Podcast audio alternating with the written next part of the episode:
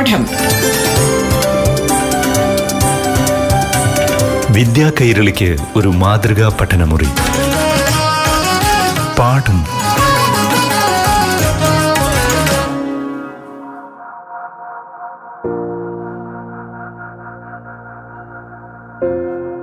നമസ്കാരം. പാഠം ക്ലാസിന്റെ ഇന്നത്തെ അധ്യായത്തിലേക്ക് എല്ലാ കൂട്ടുകാർക്കും സ്വാഗതം.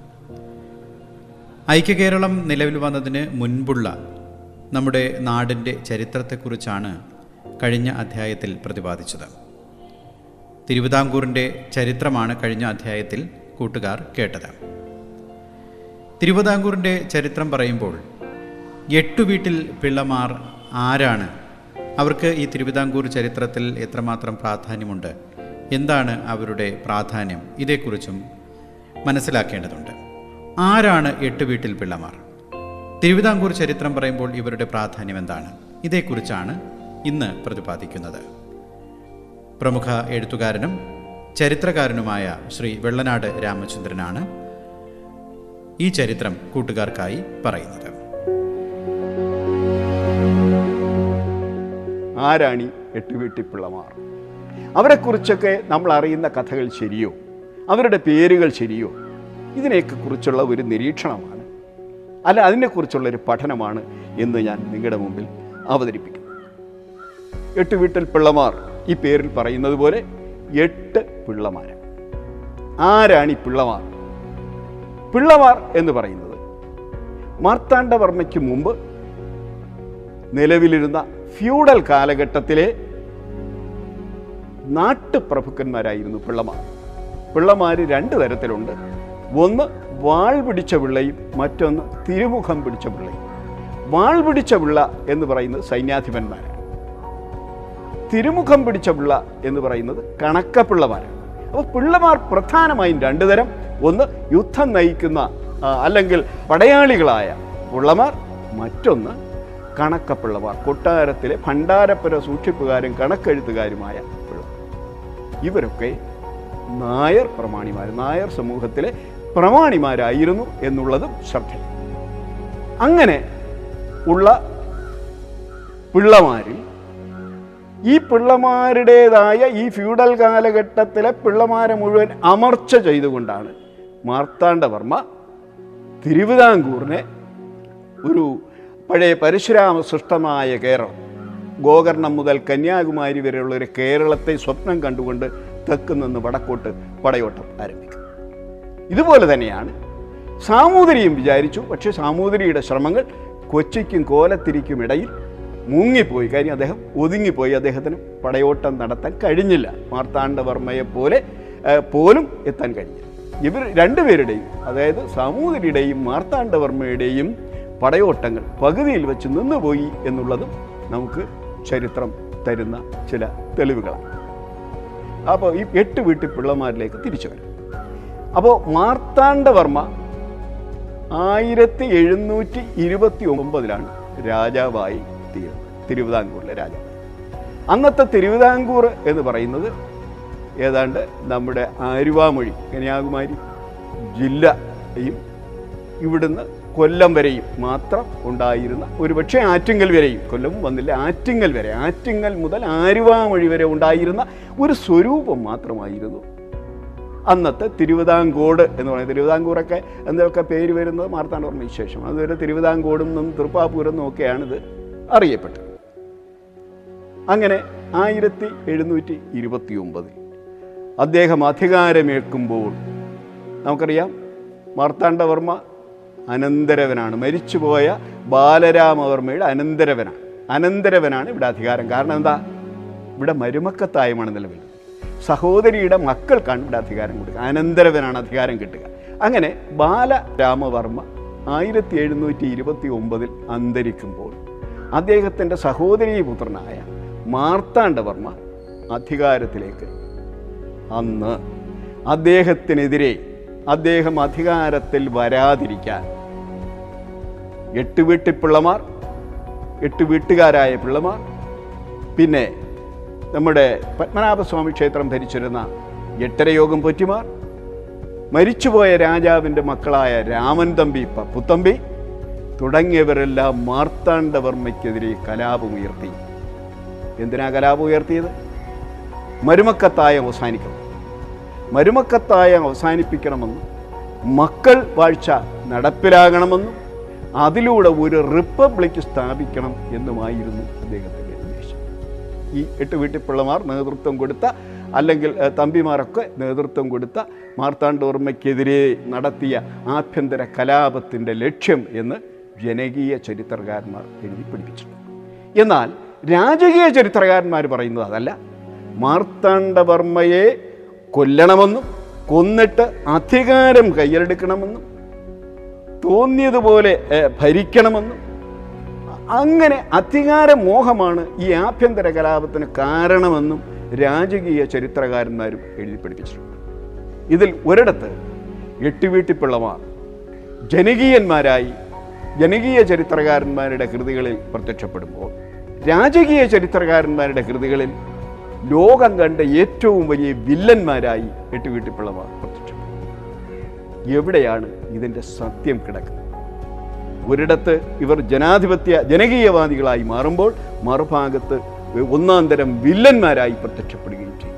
ഇത് രണ്ടും എഴുതിയത് ചരിത്രകാരന്മാരാണ്. ഇത് രണ്ടും നമ്മൾ മാറി മാറി വായിക്കുമ്പോൾ ഒരു സാധാരണ വായനക്കാരനുണ്ടാകുന്ന ഒരു ഒരു ഒരു ഒരു ധർമ്മ സങ്കടമുണ്ട്. അല്ലെങ്കിൽ സത്യമറിയാനുള്ളൊരു ത്വരയുണ്ട്. അതിലേക്കുള്ള ഒരു സാധാരണ വായനക്കാരന്റെ ഒരു നിരീക്ഷണത്തിലേക്കാണ് ഞാൻ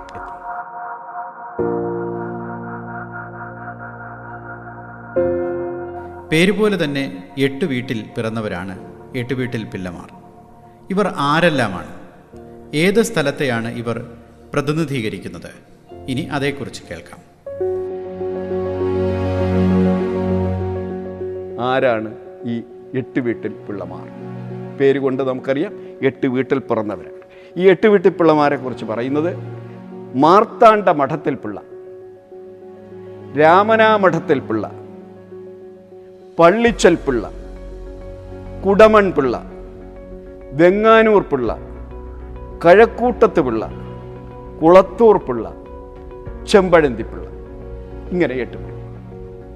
ഇതിൽ രണ്ട് പിള്ളമാരൊഴികെ ബാക്കി ആറ് പേരും സ്ഥലപ്പേരിലാണ് അറിയപ്പെടുന്നത്. പള്ളിച്ചൽ പിള്ളയും കുടമൺ പിള്ളയും വെങ്ങാനൂർ പിള്ള കഴക്കൂട്ടത്ത് പിള്ള കുളത്തൂർ പിള്ള ചെമ്പഴന്തി പിള്ള.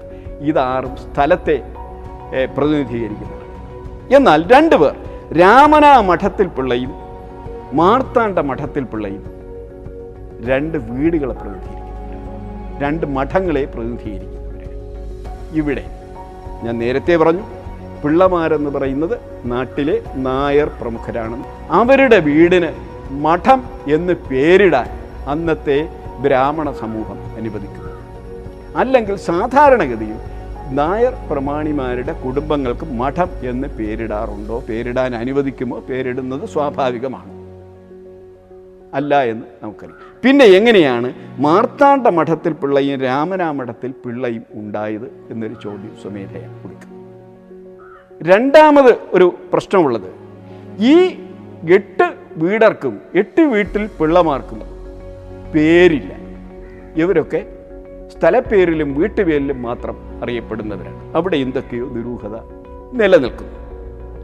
ഇനി നമ്മൾ നോക്കേണ്ടത് കുടമൺ പിള്ളയാണ്. ഈ കുടമൺ എന്ന് പറയുന്ന സ്ഥലം ഈ ബാക്കിയെല്ലാം തിരുവനന്തപുരം ചുറ്റിപ്പറ്റി നിൽക്കുമ്പോൾ ഈ കുടമൺ മാത്രം തിരുവനന്തപുരത്തുകാരല്ല കുടമൺ രണ്ടുണ്ട്. ഒന്ന് കൊല്ലത്തും ഒന്ന് ചിറയൻകീഴ് അത് ചിലയിടത്ത് കുടമൺ എന്ന് രേഖപ്പെടുത്തി കാണുന്നു ചിലയിടത്ത് കൊടുമൺ എന്നും രേഖപ്പെടുത്തി കാണുന്നു. ചുരുക്കത്തിൽ കുടമൺ എന്നുള്ളതിനെ കുടമൺ പിള്ളയെ സംബന്ധിച്ചുള്ള കുറേ അവ്യക്തതകൾ ഇന്നും നിലനിൽക്കും അപ്പോൾ ഇത്രയും സംശയത്തിന്റെ പുറത്താണ് നമ്മൾ ഈ എട്ടുവീട്ടിപ്പിള്ളമാരെ കാണിക്കുന്നത് ഇനി മറ്റൊന്നുകൂടി മാർത്താണ്ഡ മഠത്തിൽ പിള്ള ആ മാർത്താണ്ഡ മഠത്തിന്റെ യഥാർത്ഥ പേര് മതിലകൻ രേഖകളിൽ കാണുന്നത് മാർത്താണ്ഡ വർമ്മൻ മഠം എന്നാണ്. അതുപോലെ രാമനാ മഠത്തിന്റെ പേര് മതിലകം രേഖകൾ കാണുന്നത് രാമവർമ്മൻ തിരുമഠം എന്നാണ്. മാർത്താണ്ഡവർമ്മയുടെ മഠമാണല്ലോ മാർത്താണ്ഡവർമ്മൻ മഠം. രാമവർമ്മന്റെ മഠമാണല്ലോ രാമവർമ്മൻ രാമവർമ്മൻ തിരുമഠം. നായർ പ്രമാണിമാർക്ക് വർമ്മൻ അല്ലെങ്കിൽ വർമ്മ എന്ന് പേരിടുമോ? അപ്പോൾ അതിന്റെ അർത്ഥം എട്ടുവിട്ടിപ്പിള്ളമാർ എന്ന് പറയുന്നിടത്ത് ചില സംശയങ്ങൾ നിലനിൽക്കുന്നു എന്ന് പാഠം. വിദ്യാ കൈരളിക്ക് ഒരു മാതൃകാ പഠനമുറി. പാഠം ഒരിടവേളയ്ക്ക് ശേഷം തുടരും.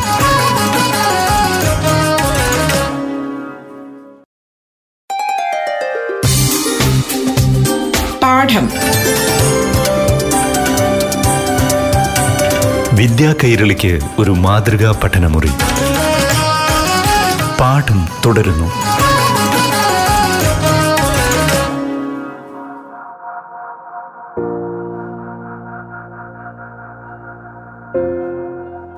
സി വി രാമൻപിള്ളയുടെ മാർത്താണ്ഡവർമ്മ എന്ന നോവലാണ് എട്ടുവീട്ടിൽ പിള്ളമാരെക്കുറിച്ച് വിശദമായി പറയുന്നത്.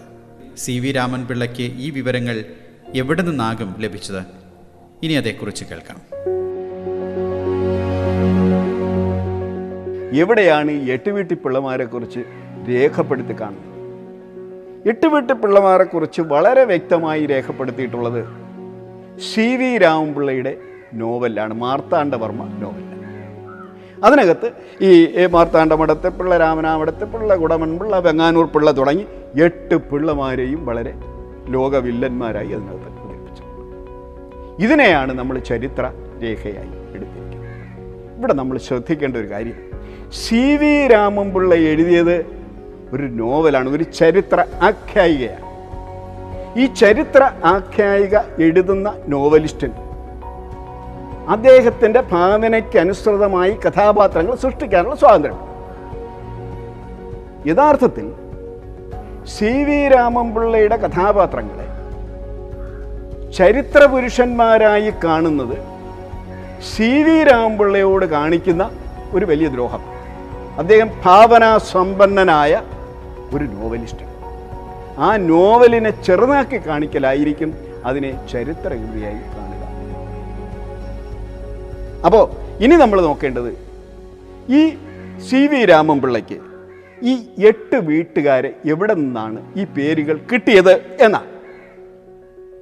ഇത് കിട്ടിയത് മാർത്താണ്ഡവർമ്മയുടെ മരിച്ച ഉടൻ തന്നെ. അദ്ദേഹത്തെക്കുറിച്ച് മൂന്ന് കാവ്യങ്ങൾ പുറത്തു വന്നിട്ടുണ്ട്. ഒന്ന് മാർത്താണ്ഡ മാഹാത്മ്യം കിളിപ്പാട്ട്. രണ്ടാമത്തേത് ബാലമാർത്താണ്ഡ വിജയം. മൂന്നാമത്തേത് വീരമാർത്താണ്ഡ ചരിതം. ഇതിൽ ബാലമാർത്താണ്ഡ വിജയം എന്നത് പത്ത് ദിവസത്തെ ഒരു കഥകളിയാണ്. ഒന്ന് കഥകളിയും ഒന്ന് കിളിപ്പാട്ടും മറ്റൊന്നൊരു മഹാകാവ്യം.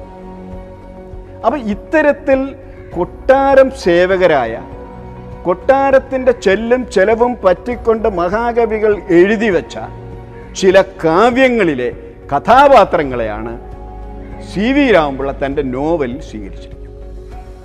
ഇതിനെയാണ് ചില ആധുനിക ചരിത്രകാരന്മാർ കഥാപാത്രങ്ങളായി അതായത് ചരിത്ര പുരുഷന്മാരായി കാണും ഇത് ആണ് പുതിയ ചരിത്ര യുവാക്കളായ ചരിത്രകാരന്മാരെ നവചരിത്രകാരന്മാരെ ചരിത്ര ഗവേഷകരെ വഴിതെറ്റിക്കാൻ ഇടയായി.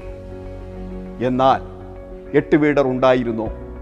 എട്ട് വീടർ ഇവർ തന്നെ ആയിരുന്നു? എന്നുള്ളതിനെക്കുറിച്ചുള്ള നമുക്ക് ആധികാരികമായ രേഖകൾ ഇന്നും ലഭ്യമാണ്.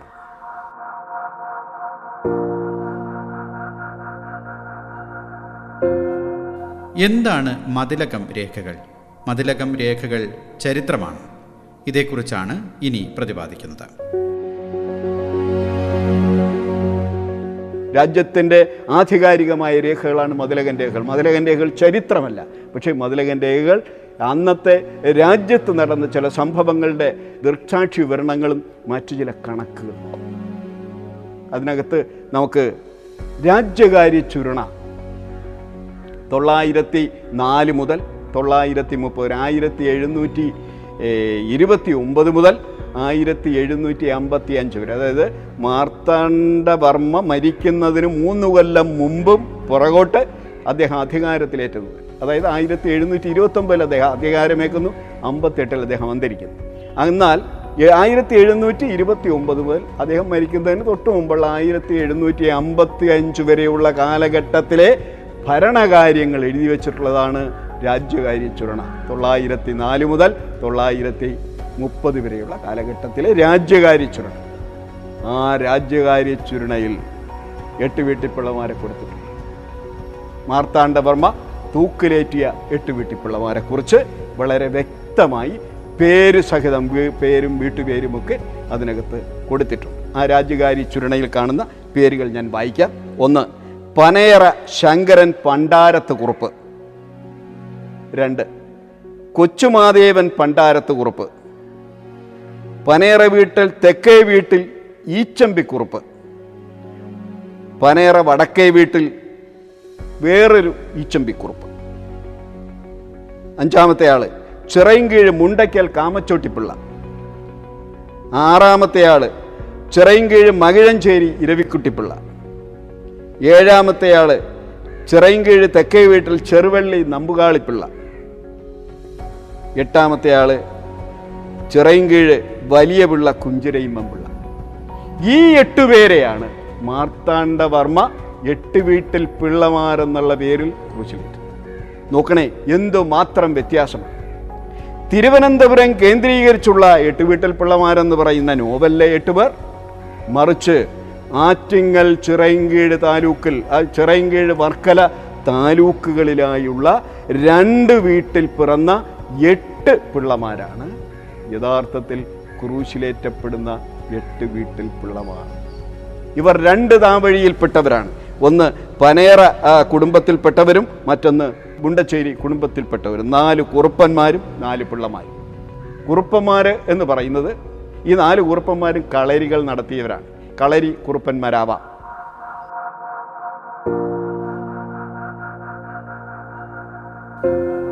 എട്ടുവീട്ടിൽ പിള്ളമാരുടെ ചരിത്രമാണ് കൂട്ടുകാർ ഇതുവരെ കേട്ടത്. ഇന്നത്തെ പാഠം ഇവിടെ പൂർണമാവുകയാണ്. ഇനി അടുത്ത ദിവസം ഇതേ സമയം. പാഠം. വിദ്യാ കൈരളിക്ക് ഒരു മാതൃകാ പഠനമുറി. പാഠം.